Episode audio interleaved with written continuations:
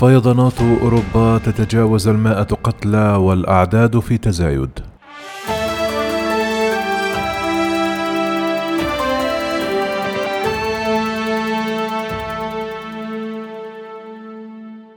مشاهد الدمار الناجم عن الفيضانات من جميع أنحاء أوروبا الغربية.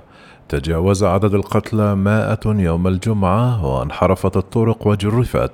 سيارات مكدسة فوق بعضها البعض وغمرت المياه منازل القرميد. لكن ألمانيا لم تتأثر أكثر من أي مكان آخر حيث لا يزال المئات في عداد المفقودين ووصل عدد القتلى إلى 93 وكان من المتوقع أن يرتفع مع قيام عمال الإنقاذ بتمشيط الحطام.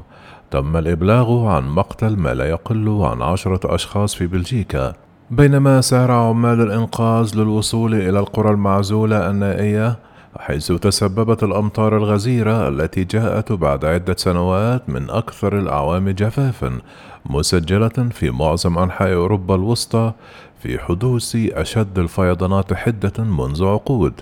كافح الألمان حتى لإدراك حجم الكارثة حيث أعربت المستشارة أنجيلا ميركل عن صدمتها وتضامنها من واشنطن حيث كانت في زيارة إلى البيت الأبيض.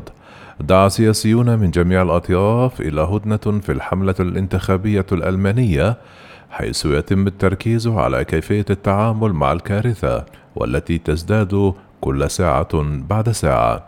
أصبح الآلاف بلا مأوى بالإضافة إلى المفقودين قالت السلطات في منطقة أهرويلر في ولاية راينلاند في وقت متأخر من يوم الخميس أن 1300 شخص ما زالوا مجهول المصير في منطقتهم حيث تضخم نهر آهر إلى سيل غاضب في وقت متأخر من يوم الأربعاء عصف بالبلدات والقرى التي تعانق ضفافه.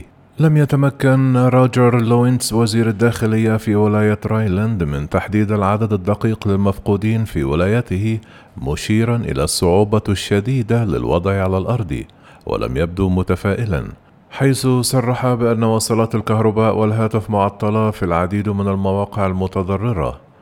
وصرح أيضا أنه يجب القول لسوء الحظ أنه كلما طال اليوم كلما توقعنا تلقي المزيد من الأخبار السيئة.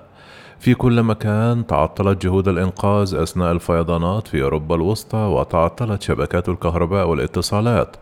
وأجرفت الطرقات والجسور وندرت مياه الشرب. وكانت الأكثر تضررا هي المناطق الريفية ذات الكثافة السكانية المنخفضة. وتم التأكد عن مقتل ما لا يقل عن خمسون شخصا بعد ارتفاع منسوب المياه في نهر آهر على ضفافه يوم الأربعاء مما أدى إلى تدفق السيول عبر البلدات والقرى مما أدى إلى جرف كل شيء في أعقابه من سيارات ومنازل وأعمال تجارية. قال متحدث باسم الشرطة في كوبلنز عن المنطقة المحيطة بنهر آهر العديد من الطرق مغلقة وهناك جسور لم تعد موجودة. لم تقتصر الكارثة على ألمانيا فقط فقد أفادت قناة RTBF الإذاعية عن مقتل 12 شخصا على الأقل في بلجيكا حيث فاض نهر ميوز على ضفافه وغمر القرى وسط مدينة لييج تاركا الآلاف بدون كهرباء.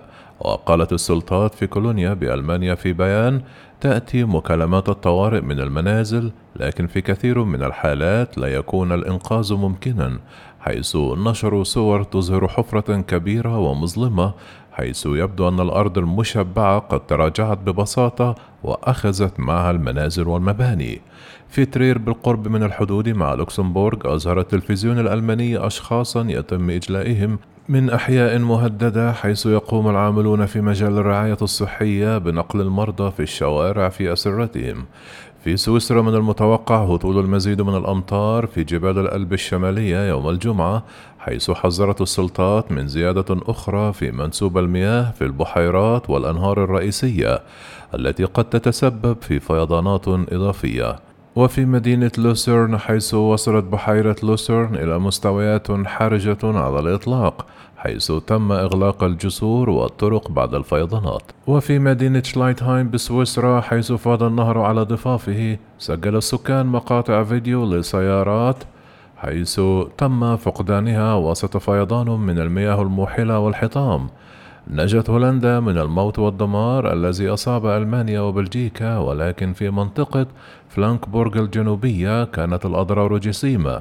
حيث انقطعت الكهرباء عن مئات المنازل وغمرت المياه وسط المدينة وقال عمدة فلانكبورغ دان بريفو لصحيفة ألجمين الضرر لا يحصى ونتوقع أن تستغرق الإصلاحات أسابيع عدة.